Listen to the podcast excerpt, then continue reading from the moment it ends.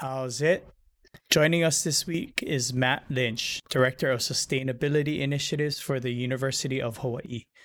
He's one of those people who I feel smarter after talking to every single time.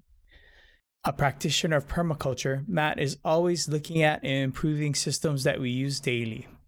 We chat about permaculture and systems, applying it in practice, his crazy career arc, and general geeky sustainability stuff.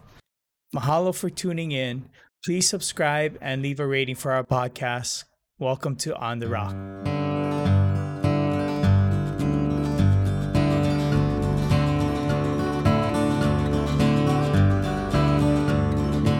What's up, Matt?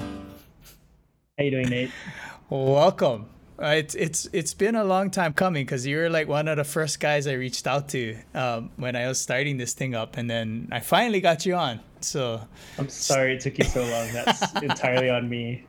No, I know you're busy, and you know, like you're, and we can go through what you do. But I know you're in ed- the education space, and I think when I started this, um, well, it's still on fire, but at the time it was a, a raging a raging forest fire. I think it's a little more under control, but we'll start with protocol, um, name, where you're from, and then so you know one of the things I do to prep for the for the recording is I'll, I'll look at people's LinkedIn.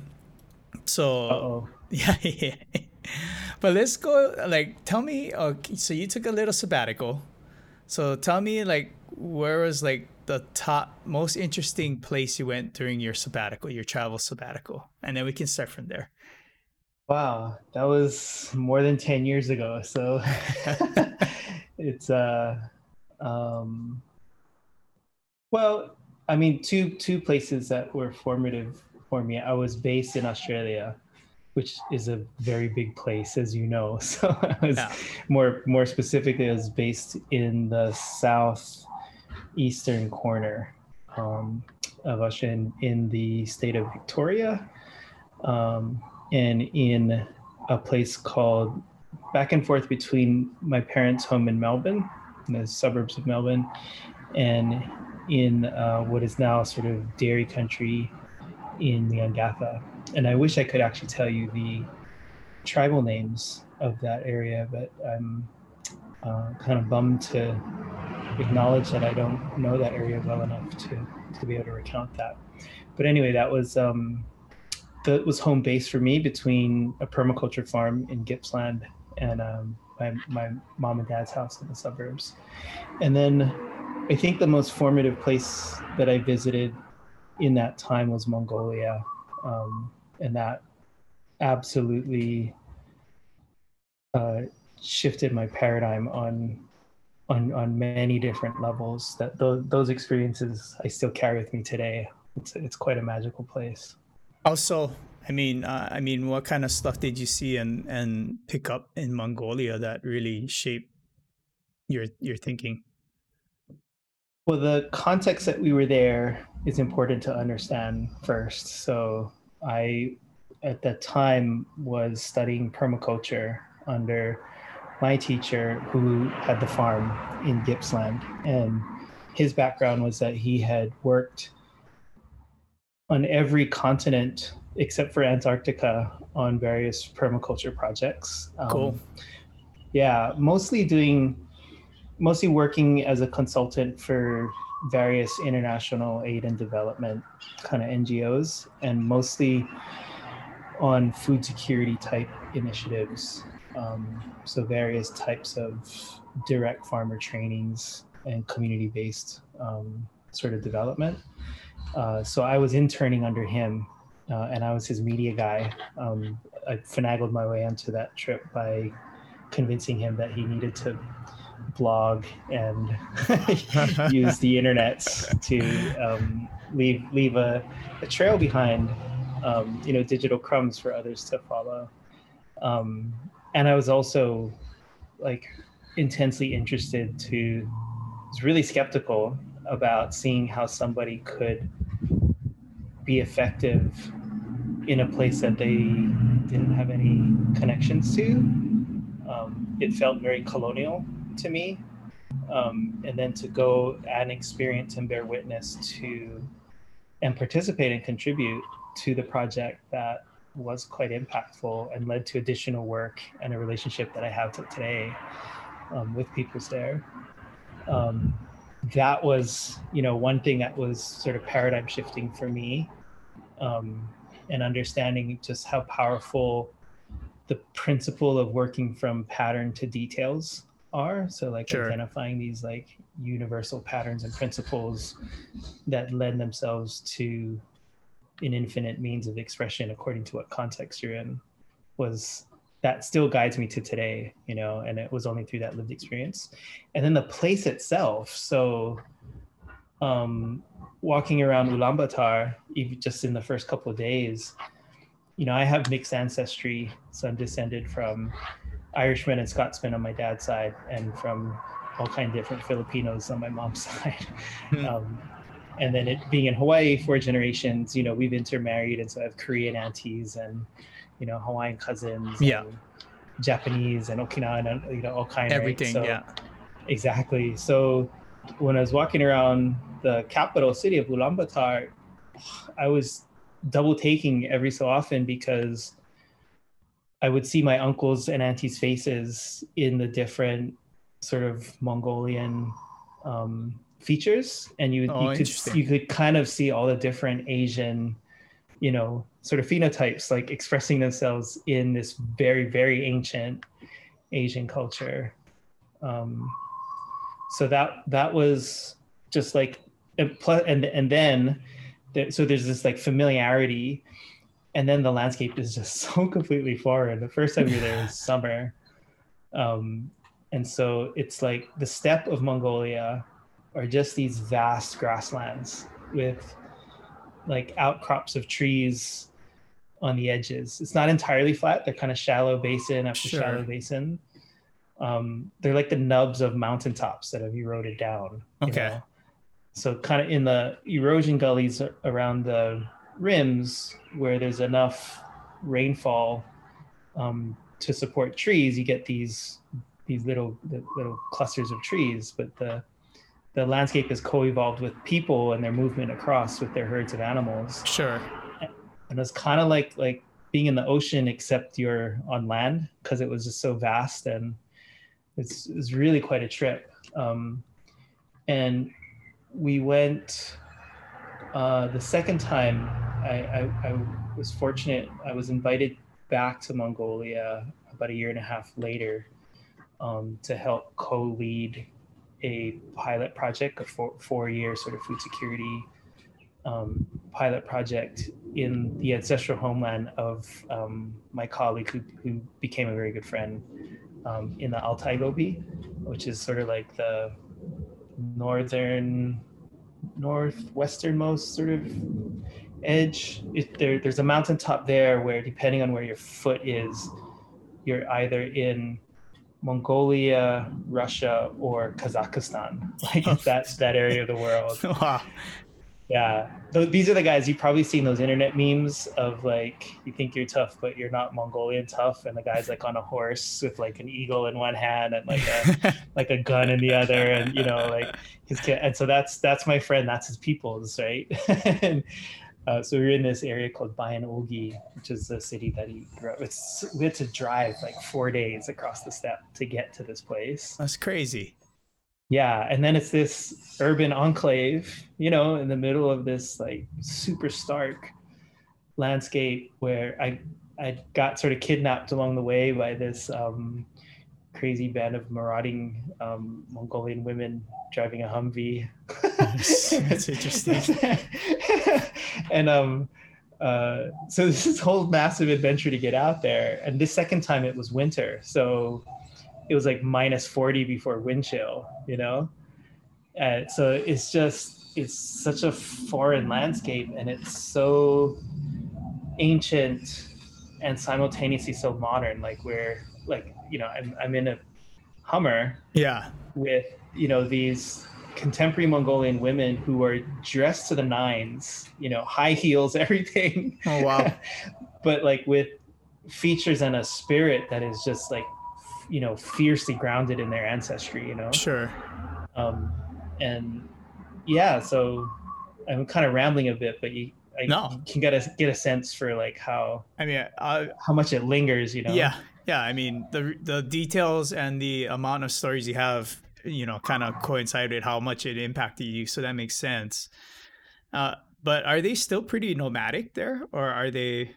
Because it's it was typically a, I mean, my understanding is pretty light, but my understanding of the general culture there is it was a nomadic culture, right? That's how they it kind of survived. Is it still like that, or is it more domesticated? Yeah, it's really so it's a it's a land of contrasts. Um so why their traditional culture evolved to become this nomadic culture is because that what was matched the severity of the landscape. It's a very thin margin for survival and they just they like thrive within that margin. So the the winter there you basically have a 90 day growing season. So you can't really Oh, grow wow. enough um, to store, you know, for a, a nine month sort of cold season. Sure. Um, and so the animals are your energy store through the winter. They can survive the winter along with you. And so it's a really, like if Kalo is the staff of life for Hawaiians, Yeah. it's the, the herd, the horse and the goat and the herd animals um, are the staff of life. And when, when you I participated in like a slaughter and there's this reverence and there's there's even this exchange between the animal the animal knew and was very peaceful um, uh, and it was this acknowledgement of this sacred sacrament that this sentient creature ha- has to give up his life you know, for us to continue to to live. And um, so yeah so so what's happened when i was there 10 years ago um, is they were already dealing with pretty massive climate disruption. So Okay. at the turn of the century um, ulaanbaatar the, the capital city well let's give some framing context. So the landmass of mongolia um, very large Yeah. Yeah, it's a big Um, place. yeah. And um, the population, as far as they know, the best that they can do a census with a distributed nomadic population was their best guess was they had about 3 million people that basically were sort of scattered across, you know, an area about the um, landmass of sort of the, the, the southern part of the United States. Um, in the capital city of Ulaanbaatar, uh, in the 90s uh, had a population of about half a million.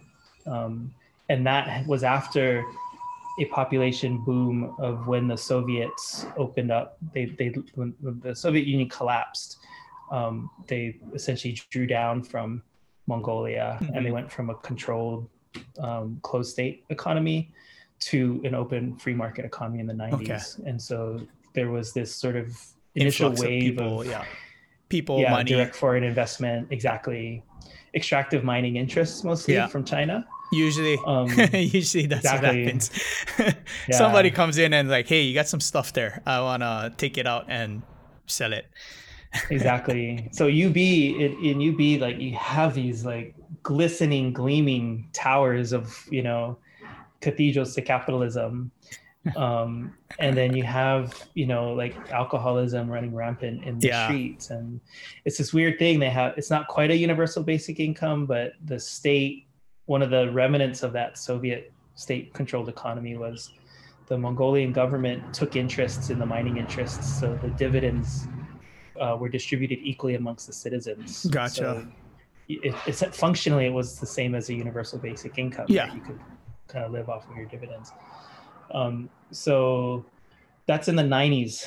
Then in the in the first at the turn of the century, the first 10 years, sort of going in from like late 90s to you know early 2000s um, they experienced a series within a decade there were three two or three or four major climate events uh, they called zuds and a zud is a unseasonal precipitation event i guess in the like here the closest analog we'd have are the rain bombs that we now have to deal with that flooded out kauai Yeah. so Mongolia is essentially a high frozen desert plain, right? Rainfall very low.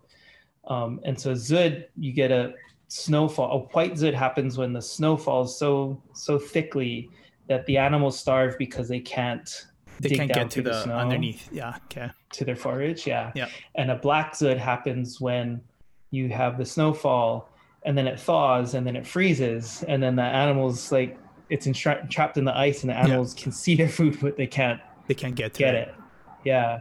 So they had millions and millions of head of livestock um, die, and that was the means of subsistence for the traditional nomadic peoples. And so the population of Ulaanbaatar in the span of under 10 years went from a half million to one and a half million. Oh, wow. Representing almost half of the sort of known population. Yeah. Right?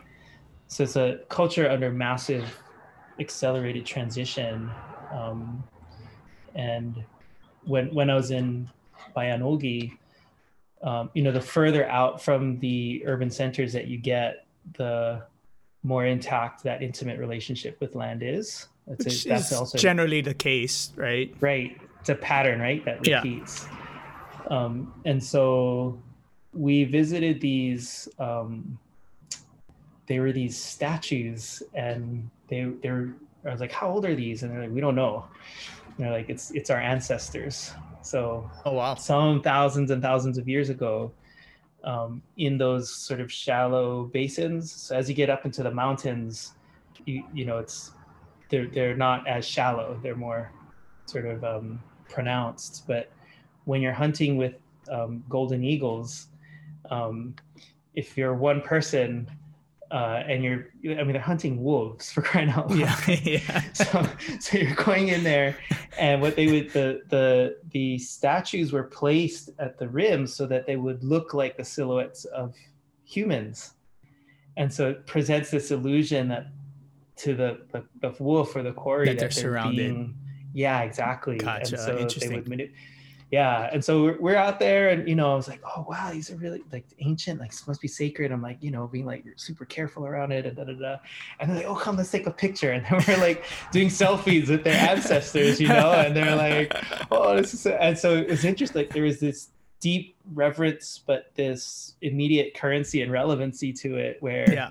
you know like and and that's also something that's really struck me like what what the notion of like sacred spaces um and of being in relationship with a sacred space you know doesn't necessarily have to be this hallowed thing that you're not allowed to touch and you know must prostrate yourself before this was just such a um, functional pragmatic practical um, vibrant like living relationship with these super sacred objects you know sure. like that was something that I definitely carry forth with me today. Well, I, I think we find that here too, where um, you know there's sacred spaces, but it's really sacred from a practical standpoint, right? Like it's not. I mean, it's, it's spiritual, but yet it, it serves a purpose. So it's a different kind of relationship than just something you worship, right? There's a functional functionality to it. Um, What's an example of that? Do you think? You know, like I kind of, I kind of like so as I started to learn about like the you know Wao Akua and Wao Kanaka, right? There's a realm where you know it's for the gods, which is which are basically the rainforest mountains, and the Wao Kanaka is where men or people should live, and that's where we are. And really, the meaning, you know, as I dug and I learned, and this is why I loved working at Kupu because it was just learning stuff you know absorbing because that wasn't really my field so i was kind of just learning as i was trying to form programs to teach people this stuff but um you know the the the premise came from them understanding uh, hawaiians understanding that that's where the water came from. You know the keeping the rainforest intact keeping the understory intact the moss the moss the ferns the the grass under the rainforest trees all of that fed into a system that eventually fed to the mountains, which filtered the water, and then the water would then spring up you know at their in their lo'is or further downstream that they could actually use drink and grow right? They kind of i think over time they understood that it was a system. Um so they deemed that mountain area sacred. Um i have a feeling initially they probably didn't and then they screwed up the system a little and then kind of figured out like oh we better not touch it too too far up because it does serve a purpose right so um I, yeah i think that that's the way I, I mean I kind of see it, although the yours is man-made your example is man-made it does serve a practical purpose eventually for them to be able to hunt right so anyway yeah, I like that. Like what you're evoking for me is the idea of like a sentient kind of landscape, you know, and that. So, yeah, you gotta like, you know, chop water and carry wood is the Buddha saying. I guess yeah in here it's like you gotta, you know, pull weeds and rake mud or whatever. yeah yeah but it's this, um, yeah, this kind of like reverence that you hold while at the same time you're like in active living relationship with it. Yeah, it's a good that's a good example. Yeah, I, I mean, there's people who told me, and I've I've unfortunately never worked at a fallow lo'i enough to see it, but I mean, there's a lot of examples where people kind of go back and the lo'i is dry, covered, overgrown, and they just start, you know, working it, pulling weeds, cleaning, cleaning, and eventually by doing just by doing that the the the water returns right? It somehow starts flowing again.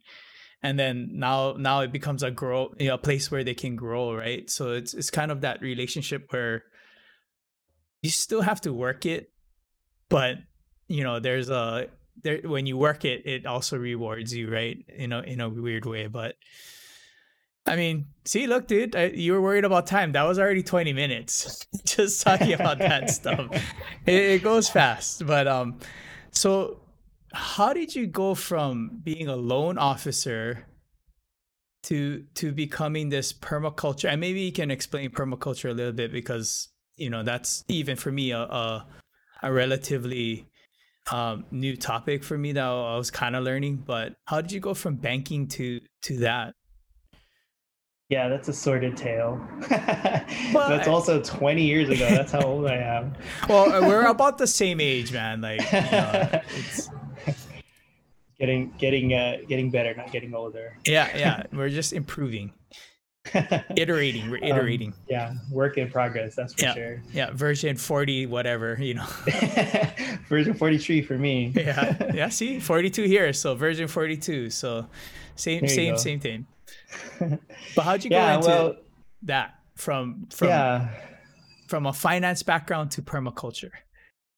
Well, so the why I got into finance, I have a very non-traditional um, pathway. So, um, and I should also say that I was very privileged growing up. Like my teenage years, I grew up in Australia, um, and I'm fortunate that um, my my dad and his brothers grew up in a pub um, that my grandpa owned, um, and so that was because great grandma Lynch um, was a remarkable woman and uh, with seven kids in tow and a, a drunken Mr. Lynch uh, alongside her, she um, bought the McKinnon pub in Melbourne um, and against everyone's sort of better advice and made it work so well that uh, most of her children in that list, so like my grandpa and his um, cousins, siblings,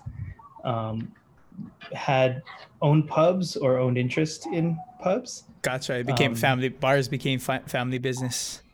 Yeah, yeah. We, we have a. Um, I, I come from a noble lineage of, of pub owners. Hey, barkeepers! barkeepers are the uh, are the uh, voice, you know, the psychologists of the world, man. They they understand. They were the everything. first psychologists. That's Yeah. right. yeah, and um, I'll tell you about my grandpa another time. He was a he was a amazing character. Um, so my dad and his brothers grew up, and they went to this very elite, um, all boys like Jesuit private school. Right, that's what the trappings afforded them. Um, and so I, it was expected that I go to the same school. Oh, okay. Um, and that experience was formative. I was bullied really severely um, and kind of grew up really quickly through that experience. Um, and I also benefited from like an elite education. Sure. So my my high school education is probably equivalent to a lot of undergraduate sort of Gotcha. um, college educations. Um, but um, from there, I, I was barely 17 when I graduated high school. Uh, and my classmates were this odd mix of they're basically the sons and sons of the elite families in Melbourne on both sides of the law. So Oh, had, interesting. like- yeah, you're like captains of industry and like lords of the underworld. Which you know, hey, and it happens here too in Hawaii. You'd be surprised. They they got some gangster gangster kids at some of these private private schools too. Like so, it's, it's totally. yeah, it happens. Yeah, it was like it was like Hogwarts. I mean, it was kind of like we had the Hogwarts uniforms and everything. oh, you I see. um, and so, um, the that we weren't poor, um, but we we always had this like never quite enough to do. We only always just had just enough. Like Sure. we we lived with my grandpa. We we moved back to Australia because um, dad's business here didn't survive. And so we actually moved in with his dad and we are all cramped up in this tiny little place. And every penny went into our educations. Okay. Um, so we had this really su- surreal experience, right? Of like, I, I was always this in betweener. So uh, not a part of that crowd because nowhere enough. And then the real friends that I made, which was just from like playing basketball on the street courts and stuff like that. Um, you know, we're we had similar experiences because they were also first generation sort of immigrants. Um, they also had a lot less than me, um, so we had you know resonances and dissonances even in our own Sure. uh, experiences. So I was um, that bullying experience left me with this conclusion like rich people are whack, and I'm gonna show them all those punks like that I'm better than them. And the way that I'm gonna do that is I'm gonna figure out this money thing and I'm gonna make a ton of money.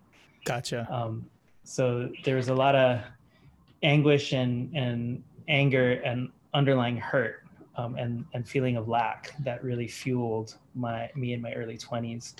Um, so I was hell bent on trying to learn the language of capital and the, the tricks of the wealthy and all of that. Um, so when I moved back to Hawaii at age 19, um, I had read a book that said essentially debunked the myth of a Western sort of college education and suggested instead that I um, earn while I learn rather Gotcha. than going into debt. And that my it wasn't a, a financial reality for me to go into debt. And sure.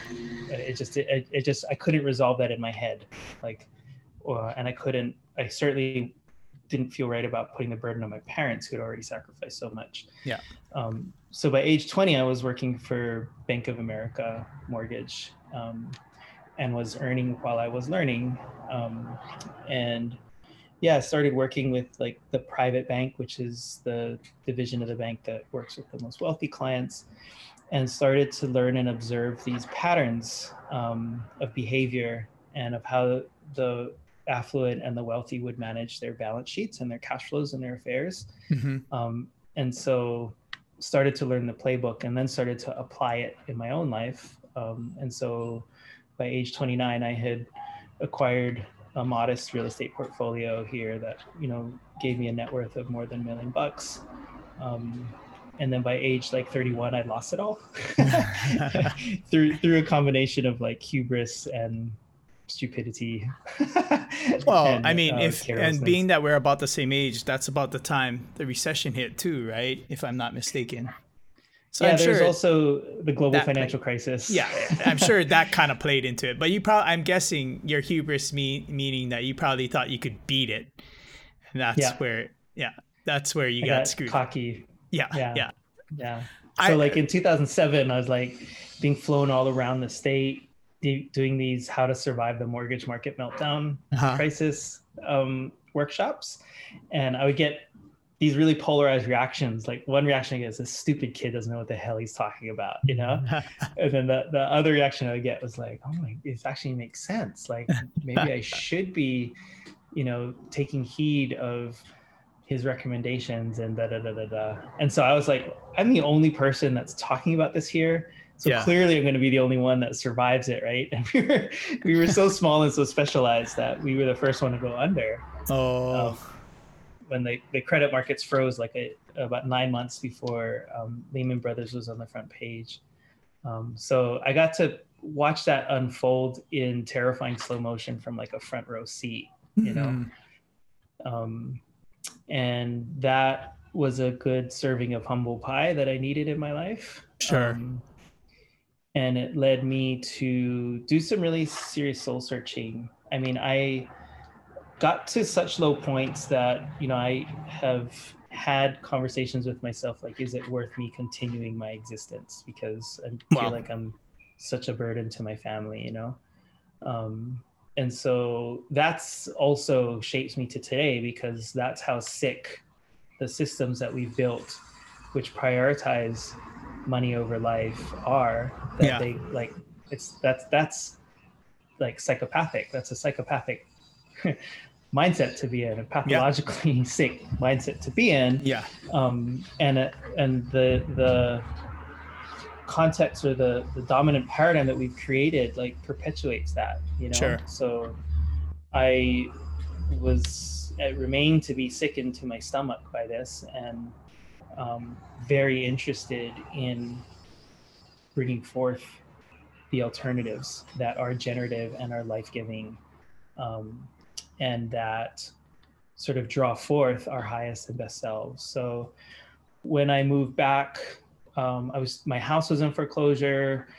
My last house was in foreclosure. I'd sold the rest of them off. Um, my car had been repossessed. I was selling furniture, sleeping on the floor, like mm. eating, surviving on um, baby carrots and peanut butter. you know, like it was just like that's nuts, crazy, right? yeah. yeah. I meet my wife during this time. That's how I know she's not in it for my money. You know what I mean? Like, well, but that's good. Here, you know? Yeah, you, right. you want me right now? Really? Like, I, yeah. All I'm eating is carrots and peanut butter. exactly, exactly. So it was, you know, like um, I had done everything I could in good faith to try to work with the bank, and the banks, of course, were complicit in this whole thing in the first sure. place. So um, they were like, well, we don't want it. And um, ultimately, what how I avoided foreclosure was uh, when I was in that sort of like have experiencing those suicidal ideations. I was like, this literally is my my money or my life. So I've done all that I can to try to play my part and be responsible in this. I have to put this down now and leave. I'm gonna go back to my parents' home, live with my parents, and just reflect and like recover. And I'm not going to return to Hawaii until I feel like I have something to contribute to Hawaii. So I turned my house over to a buddy of mine was like specializing in distress sales and all of that. And I said, well, you know, if you can make a buck on this, great. Sure. Um, I just I just don't have the capacity to deal with it. Um, fast forward a year, he he wound up selling it, and then uh, with all the arrears and all of that kind of stuff, I was looking at being a good six figures in the hole. Um, and what happened instead was I had to come up with a thousand dollars to close on the deal, and somebody got a, a, amazing deal on a three unit property behind Diamond Head. Oh wow! um, yeah, so um, you know that that was that's what wound up in me being in in Australia, and then while I'm in Australia, Australia was is the home of permaculture. That's where the concept originated. Okay. Bill Mollison and David Holmgren. Um, and the word itself is a sort of a combination of permanent and agriculture. So um, these two gentlemen were trying to make sense of the world and trying like they were basically calling BS on the global industrialized food system um, and the extractive methods that and the the like externalized costs that you know we're, we're destroying ecosystems and and driving greenhouse gas emissions and all that kind of thing and, and they were like well what like they started to look at traditional systems and indigenous systems. And we were trying to understand what the underlying sort of design principles might be for the design of these permanent agriculture systems. Um, and so at the core of um, permaculture is this sort of F, this this these core ethics, um, and it, it's interesting because I've come to understand permaculture as these two white guys trying to reconnect to their own indigenous roots that they've been severed from. You know, gotcha. Um, the, one of the first ahas they have is well, common pattern that we see amongst these traditional and indigenous systems is that there's some there's a guiding ethic right? And so they attempt to translate that or distill that or evoke that in English, and they come up with care of earth, care of people, and the fair share of resources. And that's if you stop there, and that became the guiding filter, the ethical filter that you asked before you did anything, sure. right? We'd be designing very different systems, you know? Yeah. Um, yeah, very much. And they, so. they take it a step right. So they take it a step further and they're like, well, what are the design principles that we can build upon this ethical foundation um, to help us with the conscious design of systems that aren't just permanent, but systems that self-regenerate, sure. um, that can perpetuate themselves. And that's what is so powerful about permaculture is that it is this design framework that remember we talked earlier about pattern to details. So yeah. The, the pattern, there's these sort of universal design principles that you can express in infinite ways so that they're appropriate to the context that you're you're in. You're in, correct.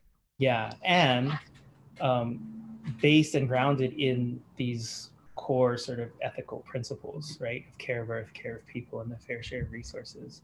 So it becomes this really robust framework that um, you know, at its highest practiced um, at the highest level, um, it becomes a powerful framework for modern humans, contemporary humans, to begin to reconnect with our indigeneity.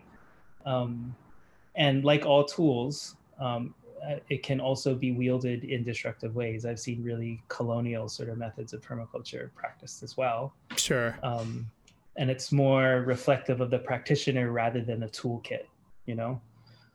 Um, so yeah so that was uh, um, australia was it's not only the uh, place where um, this concept is originated and now has become this spectacular global community of like anarchists. It's kind of well not quite anarchists not no, burning definitely anarchists. Yeah, you, well, trying to tear things apart a little, but for, for a good reason. I feel like permaculturists are they're really intent on building the new system. Sure, so, disruptive. Uh, disruption is yeah. okay. I mean, constructive disruption. So if it's disruption that will improve systems, to me, it, it's fine. You know, I think we need more of that here which is why you know I was trying dying for a while to get you on because part of the reason I started this thing is just I feel we got hit the the COVID hit the reset button for us, right? It totally hit the pause and you know gave us a chance to rebuild a system from scratch almost from scratch. I mean, we get like almost zero income coming into states. So can we rebuild the system? And I feel like after the first few weeks, I felt like fuck, we're gonna be right back where we were because I don't think people are looking at it in, as an opportunity to to rebuild. All they want is to get the get the money train flowing again, and and that's what we're rushing back toward. I mean, so how can that fit? Like what you're talking about, what's our opportunity that you see right now that we could be working on as a community in this time you know where where's the low hanging fruit or where is not even the low hanging fruit where's the juiciest fruit we should be hitting right now? Uh, yeah so there's a lot in that question nate. Yeah there's... well i mean wherever you want to start and then we'll just start talking stories from there. The first um, thing i'll say is that we are very well, let's talk about patterns, right? So if we're paying attention, the indicators are pretty clear that we as a species are barreling towards an evolutionary knothole.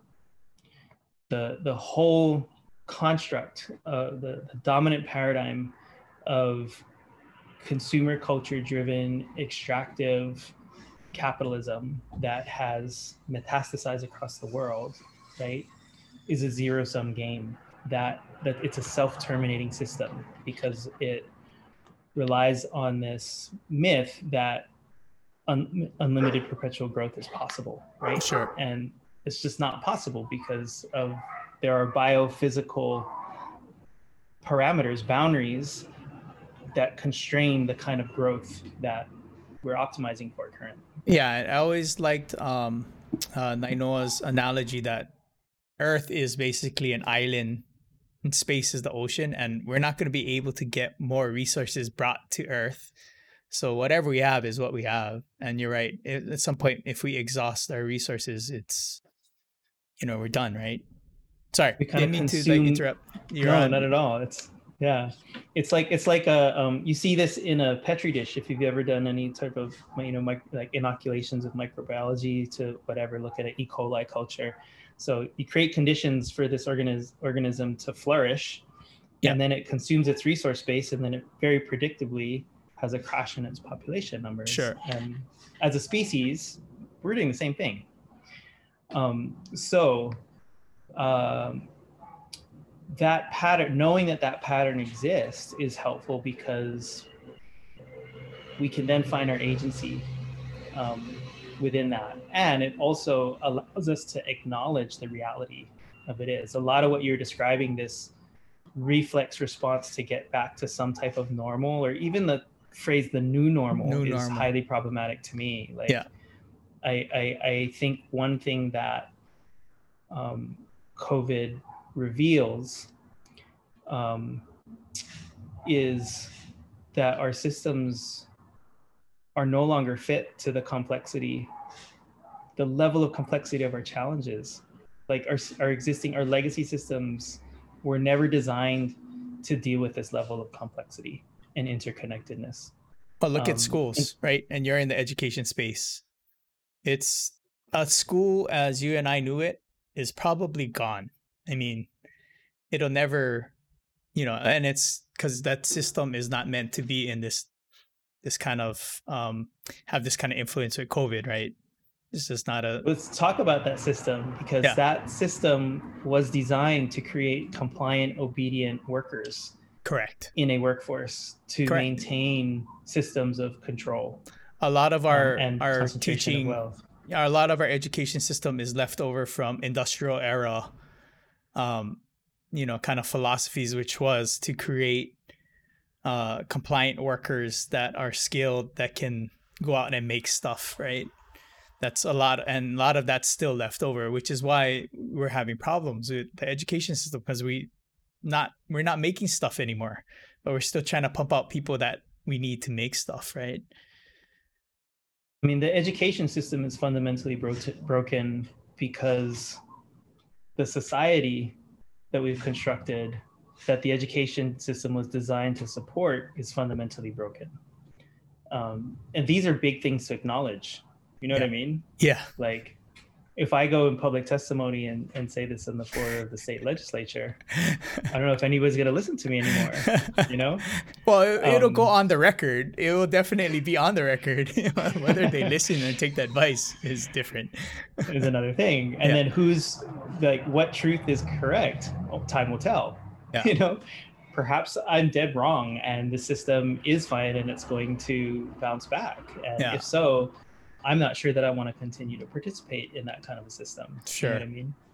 Um, and I know that there's many others that feel similar that that are similarly drawn towards like away from um, uh, extractive degrading systems and towards systems that are generative and regenerative and life affirming you know Mhm.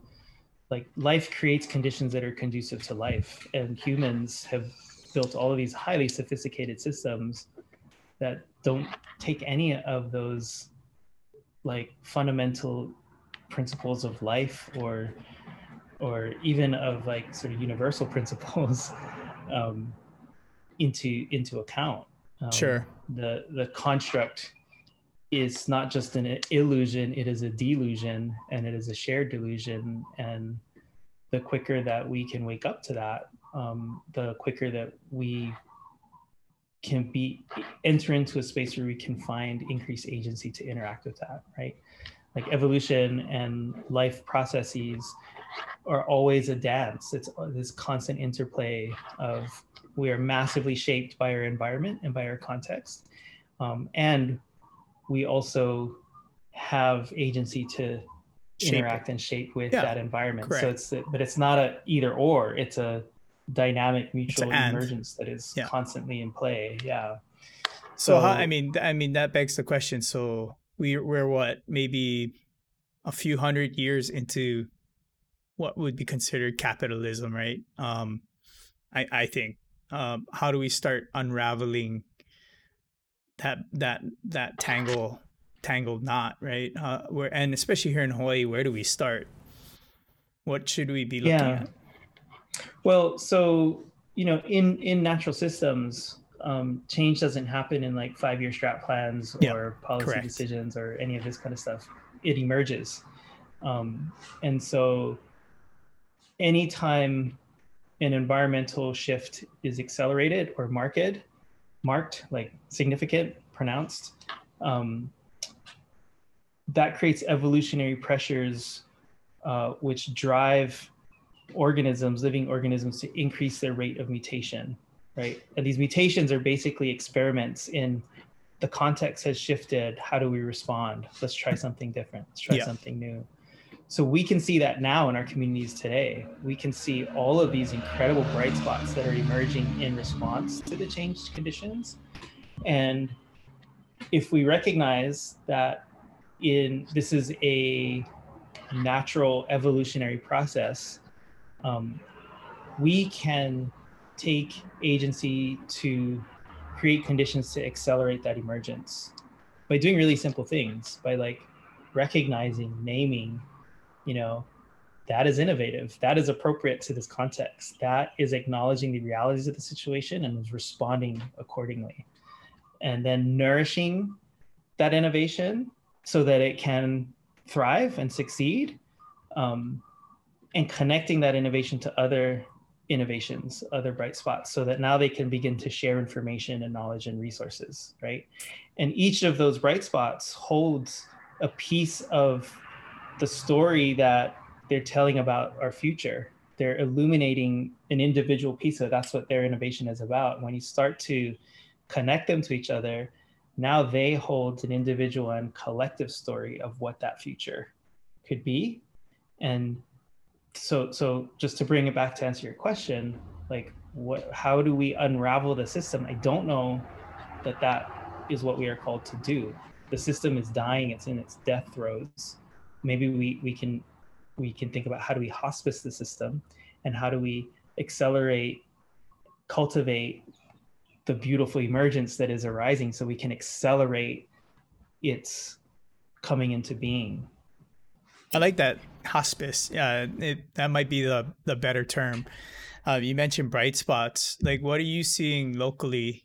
Maybe just name some some of these things that we're seeing. Um, that could be some of these bright spots that we need to be focusing in on. Yeah, we'll start with some of the obvious ones. You know, there's the Aina Aloha economic futures and Uplift Hawaii and Wayfinding, um, the Way Wayfinder, Wayfinder. I didn't hear that one. I know the first two you talked about. Yeah, and I'll link it in third. the in the podcast because I, I think we've mentioned Aina Aloha a couple times now. Yeah. Nice. Well, uh, the Wayfinder one is uh, Blue Planet put forth. Waypoints. Sorry. Waypoints. Okay. Um, and th- those are all real. So those are all emergent responses, right? That are acknowledging our reality has shifted, and it requires different response. And so they ha- hold their unique perspectives um, in our communities. And so, you know, that their lived experiences informing their response, but it starts with an, they, they're each acknowledging that there is no new normal. Yeah. Things have fundamentally shifted. Changed. Right. Yeah. Yeah. Aina Aloha Economic Futures is really intensely interesting to me on a number of levels. One, because it's indigenous led.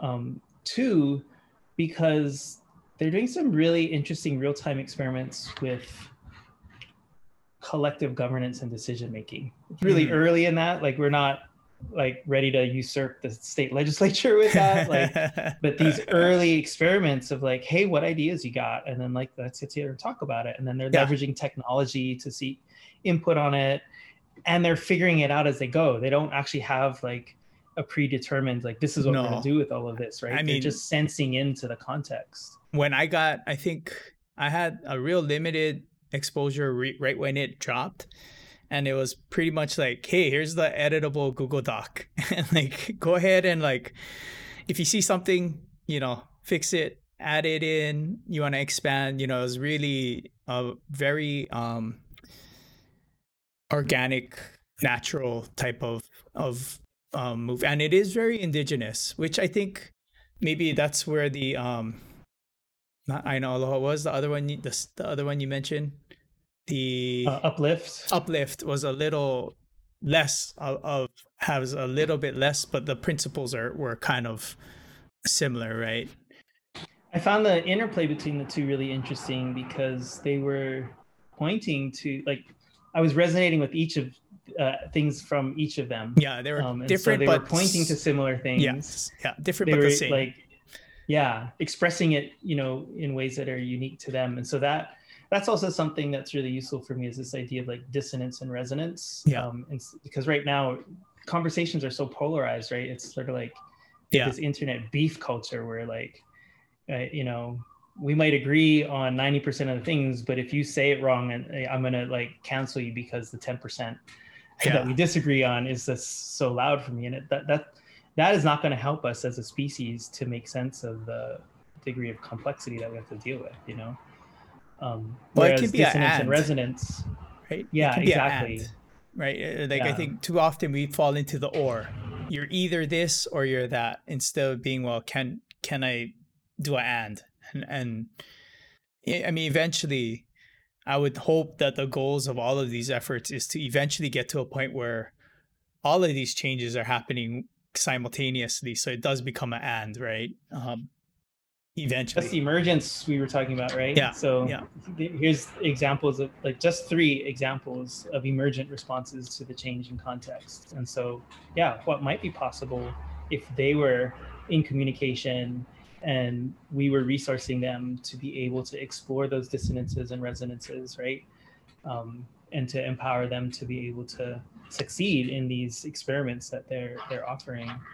Um, so that th- those are like probably some of the more obvious ones, but the the less obvious ones to me are just as interesting, if not even more compelling. Um, and these are things like the um, just the backyard swaps that happen. Like, you know, what I find fast, totally fascinating is if you go to, I was at City Mill yesterday, and there's no seeds left in the garden section. yeah you know? And so there like people there's just this instinctual response people like i gotta grow some shit you yeah. know?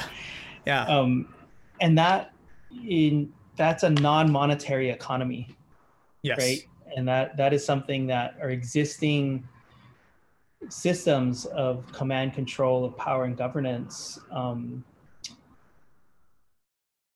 if they can't quantify it if they can't manage it or control it it doesn't they don't know how to deal with it. Sure. Um, and there's an enormous amount of economic activity that's going on right now just in those sort of mutual care networks and the the these these things these like backyard initiatives that are organically springing up you know? Yeah.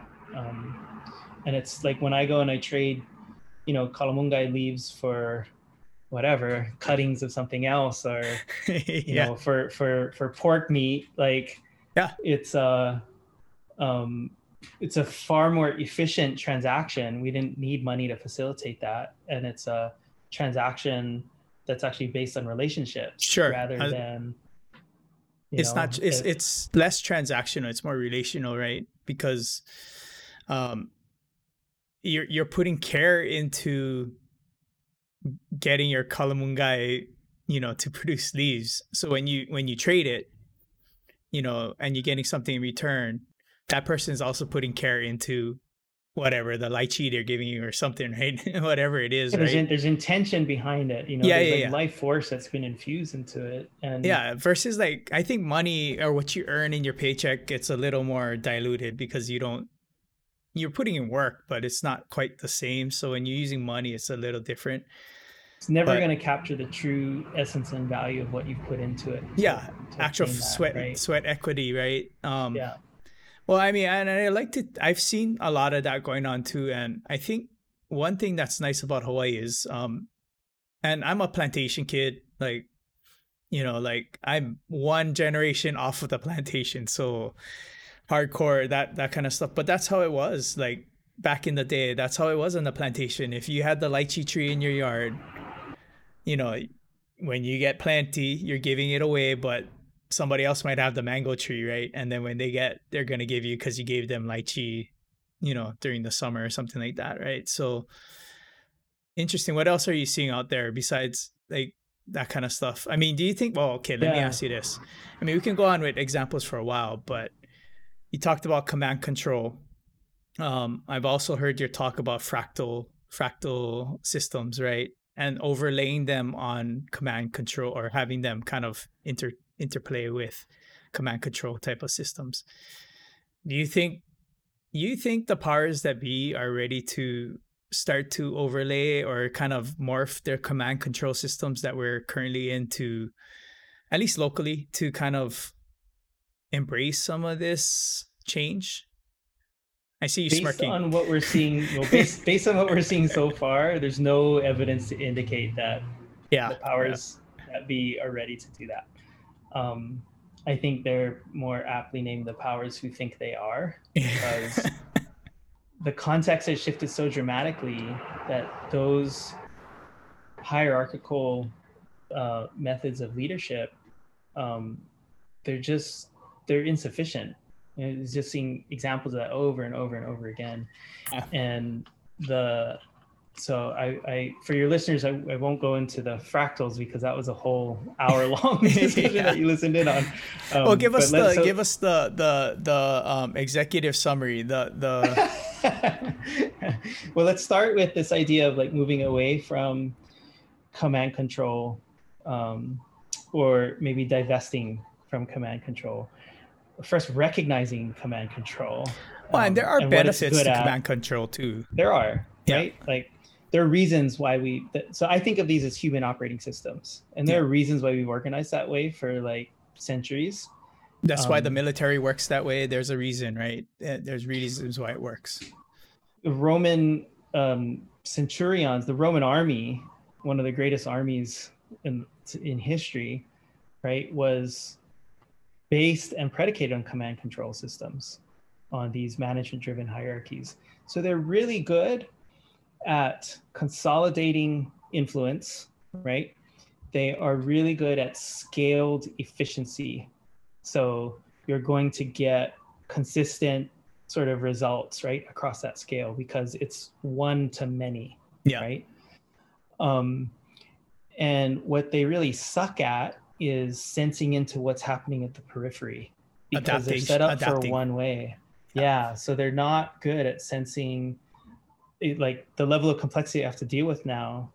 They're ill-equipped to be able to make sense of it because they're just they're that's just not what they do. It's by their nature. I, another um, way to think about that was really helpful for me to think about a command control hierarchy is in terms of our body. So, um, and this kind of can help to illustrate how when command control figures out how to work in synergy with the adaptive networked sort of human operating system, that um, a dynamic balance can be achieved um, and a ability for an organism to be constantly sensing into and responding to its environment adapting dynamically in real time.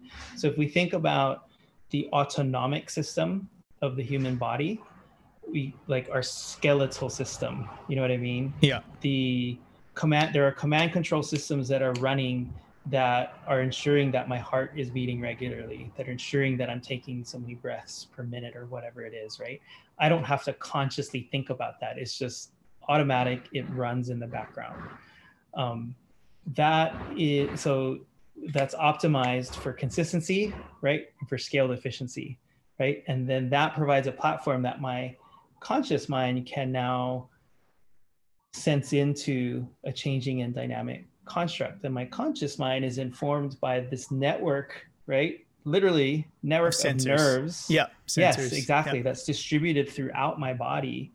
Um, and if I want to optimize my sense making ability, I'm going to use all five of my senses as best as I can. Even in, you know, some of the most quintessential capitalist tomes of like um, essential reading for leadership, they oftentimes they'll boil it down to the art of leadership, and it's just this feeling that you get, right? It's yeah. this intuition, it's a gut feeling.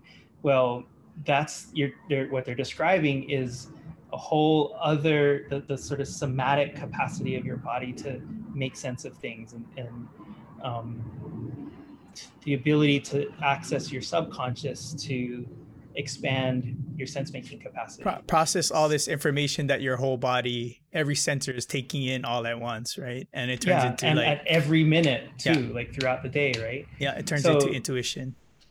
Yeah so now if we think about that sort of analogy and think about well, what how could that look like in our nonprofit organizations? How could that look like in our businesses? How could that look like in our community gatherings?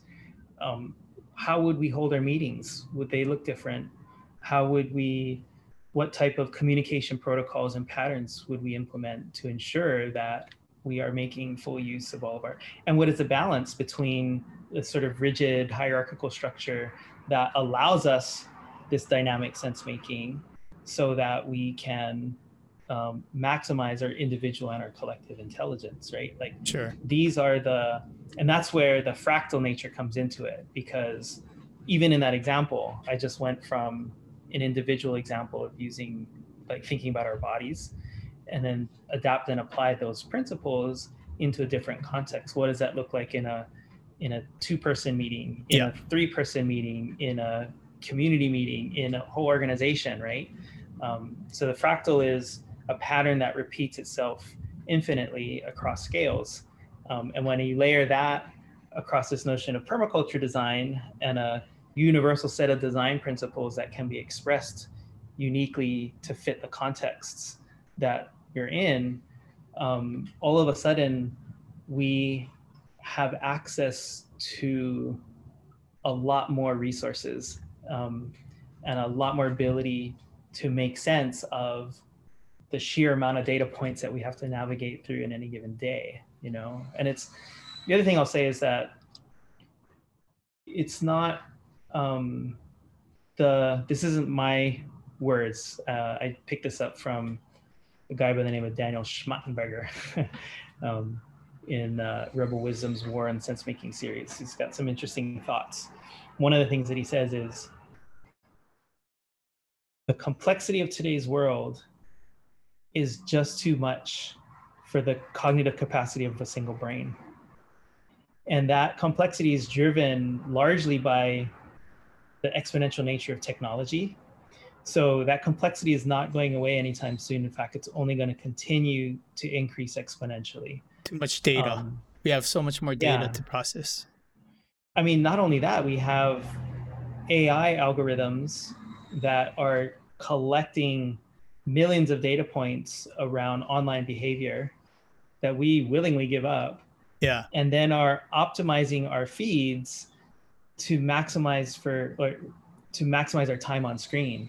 So they're not optimizing for any type of sense making or truth seeking sure. or any they're, they're optimizing for time on screen yeah. because their incentive landscape is such that that's how they make their money right? Yeah. So it, it actually what that does is it's actually incentivizing polarization and beef culture and cancel culture and sensationalism and it's numbing down our sense making capacity to our base levels. Sure. Um, so how how do we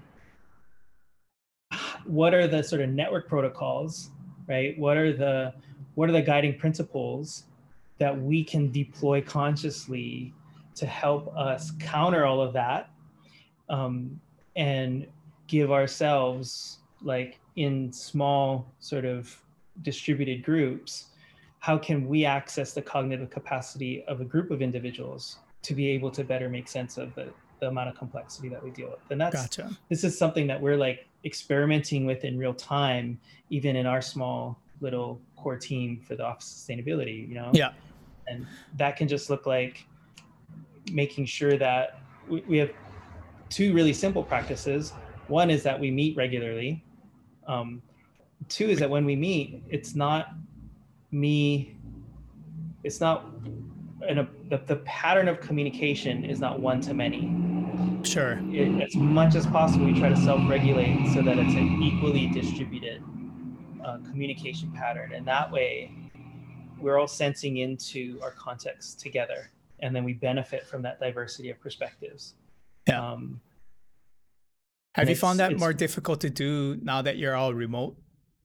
Because before actually, you're yeah we found it um, i think zoom actually is conducive to that. The, the difficult part of that is the social technology so it's how if i'm the um, so i'm the senior ranking official sure. right, in the meeting so how i show up in that space and how i invite and and how i act to cultivate that more distributed communication pattern is key is if i'm not even aware that that's an important and valuable thing like how could i ever take conscious steps to be able to cultivate that sure right? um and and so it starts with sort of that leader and then it also requires everybody to be able to um, contribute to that right? Yeah. Um, because if your inclination is to hold back and not speak unless called upon that can actually be detrimental to the intelligence of the group. Yeah. So your task is to recognize that and to speak up more often for the for the good of the whole. And if if you're the opposite if your tendency is to jump in and like talk a lot to get your point across then the appropriate response for you in order to create conditions to maximize that group intelligence is to actually withhold and to invite sort of responses from others. So over time it becomes a, ref, a reflex um, and it's like a like any muscle. You build it and you it's like this individual and collective muscle that you're you're building you know? Um, and that's been especially over the last three months um, has been has really allowed our team to be more dynamic and nimble. And, and we're a small team so it's easier for us yeah. to be like that like i often wonder like what does that look like if you know i'm the the provost of a campus with 20000 people that we're serving you know? Sure. Um, what is that what is that pattern how does that pattern express itself at that scale well know? i would hope that all you're doing is replicating the pattern in different paces right so each team is doing the same thing and you know your team is kind of kind of disseminating right i mean i think we used to do well one thing we used to do at Kupu which i found was super helpful but it was it was good because we were all usually together was every morning it was a 10 minute huddle with with our group of you know execs and it was just real quick. We had some prompts you know set prompts to go through but it was we go through our prompts but then what i found was i mean sometimes the the regularity would kind of break up as people were on vacation or you know only two of us are in, t- in the in the room so it gets a little weird. But when it was when the rhythm is good um a lot of things were getting would bubble up um, kind of based on what each other is noticing or what they're doing and then maybe it doesn't get solved at that huddle but then it gets it gets sort of like you know bike racked and then it's now we know that this thing is up and we got to talk about it eventually right so it was just a way to maybe it's more like checking in on your senses we kind of know there's a everybody's putting in their feelers and giving a pulse and so it, it does make sense. Um, you you kind of I know at UH you folks have been trying to distribute or create systems at each campus through the Office of Sustainability to kind of have this kind of group collective think on each campus. How's it been working during the COVID time? It's really challenging. Hmm. It's really challenging um, because, like, so my personal situation, you know, my wife and I don't have kids, so I can't imagine the amount of complexity Yeah. that so many of my friends and colleagues are dealing with trying Yeah. to figure out how to like homeschool and show up and prepare for your class and all that kind of stuff. So, um, what is really fascinating is we are seeing these pods just kind of self organize. So, there's, I suspect that a lot of the um, responses that we've seen to, for example, 60% of Manoa's classes are offered fully online. Um, and I think another 20% are hybrid, and then the remaining 20% are still offered sort of face to face. Now, that is in spite of the signal that leadership um, declared early that we were going to be open you know, for business as usual, but with social distancing sort of measures in place. Hmm. Um, so that the I I speculate or what I have observed um, is that the reason why 60 well it's like 80% of that campus's courses have successfully moved to online or online hybrid hybrid situations is because at the lower levels of leadership, at like the department level or whatnot, um, those leaders are sensing in. They're closer to the actual realities of what's on the ground, Sure. and so they've they've in, without a, a mandate, they've sensed that wow, we need to do this thing, and so they Yeah. responded accordingly, right? So there is this. That's really encouraging. Is that a lot of our organization is displaying a fitness to this context. Um, and uh, be careful what I say here. So there's more it, it, when when the executive function um, can begin to align with that, then all of a sudden um, a lot more creativity and agility can be unleashed sure. um, and i'm as i'm saying this this this isn't just matt and his crazy ideas. I'm drawing from real world examples of large scale multinational org, uh, or, organizations. I almost call them organisms. Um, that's how our community practice thinks about organizations is as a living organism. Sure. um, and there are examples of large scale multinational organizations that have realized that they need to do this in order to be able to be successful in navigating the amount of complexity that they have at that scale. You know what Sure. I mean? So um, these early experiments that are emerging, um, they offer really valuable lessons that if we pay attention, um, we can adapt and apply to our unique context. Um, it's interesting we started on permaculture because one of the the the big sort of um, uh, beats that we would constantly drum into our students is that observation is the key to everything. Bill Mollison wrote a whole chapter in the permaculture design manual on observation. Um, and that's interesting too, right? Because like Yeah. kilo and observation is so core to Native Hawaiian sort of practices. Yep. And when you think about the continuity of indigenous cultures and the way that intimate observations with land are encoded like in chant and mele and dance and art and whatnot in landscapes um, that isn't it interesting to think about like a multi-generational observational kind of lineage that you can tap into um, to be able to make sense of changing times? Um, and that's what that's what's needed today is we need to first of all recognize that there ain't no new normal Yeah. this where, where we're at is a predictable result from the systems that we have created and so understanding that those genealogies are key that gives Yeah. you key context understanding the patterns of what happens for example if you study the rise and fall of civilizations there's some really predictable patterns that happen that um, are popping make up. the indicators.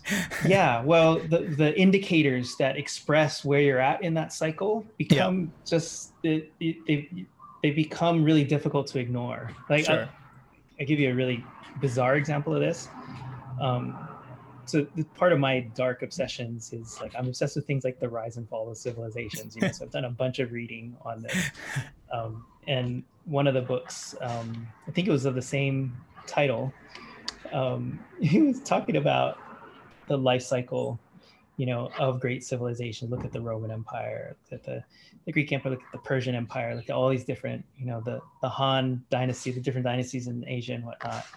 And so there are these really predictable patterns that happen. And one of the things that happens when a, a, a great civilization is in decline, like a consistent pattern, even across those ancient civilizations, is that the um, general population becomes obsessed with a grand spectacle of sports, like the gladiators, right? Oh, okay. To distract from what's actually going on. Sure. And with like, there's this bizarre human obsession with celebrity chefs.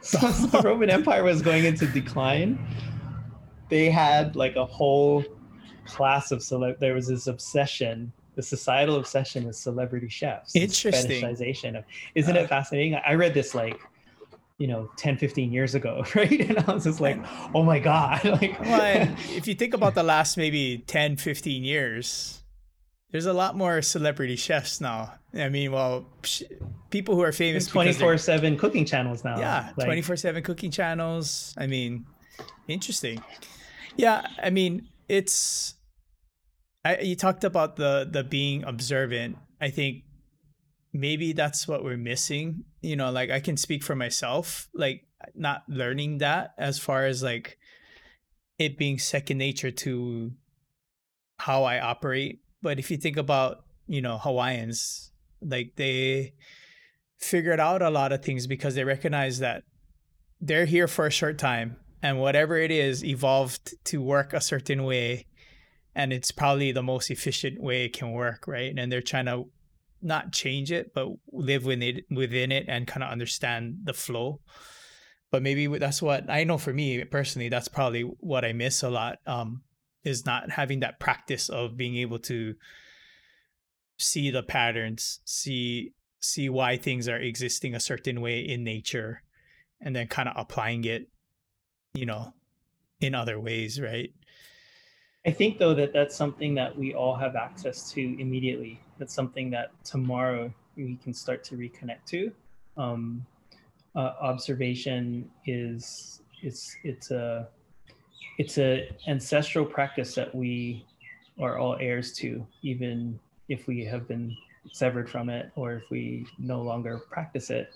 Um, and this pattern recognition, this practice of observing till a pattern reveals itself and then of this self-inquiry of like well what is that pattern telling me? And what what are creative ways that i might intervene in this system? Because patterns reveal systems um, to be able to interact. That that to me is something that what's really encouraging to me in this time is that uh, and i'll quote bill mollison here um, co-founder of permaculture uh, it's one of my favorite Mollison quotes. It's along the lines of the, the, the problems of the world are increasingly complex. The solutions remain embarrassingly simple.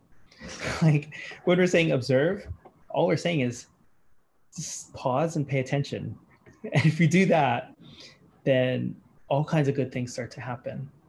You know, you drop out of that reflexive emotional response and you begin to be able to start to use your all of your senses to make sense of something.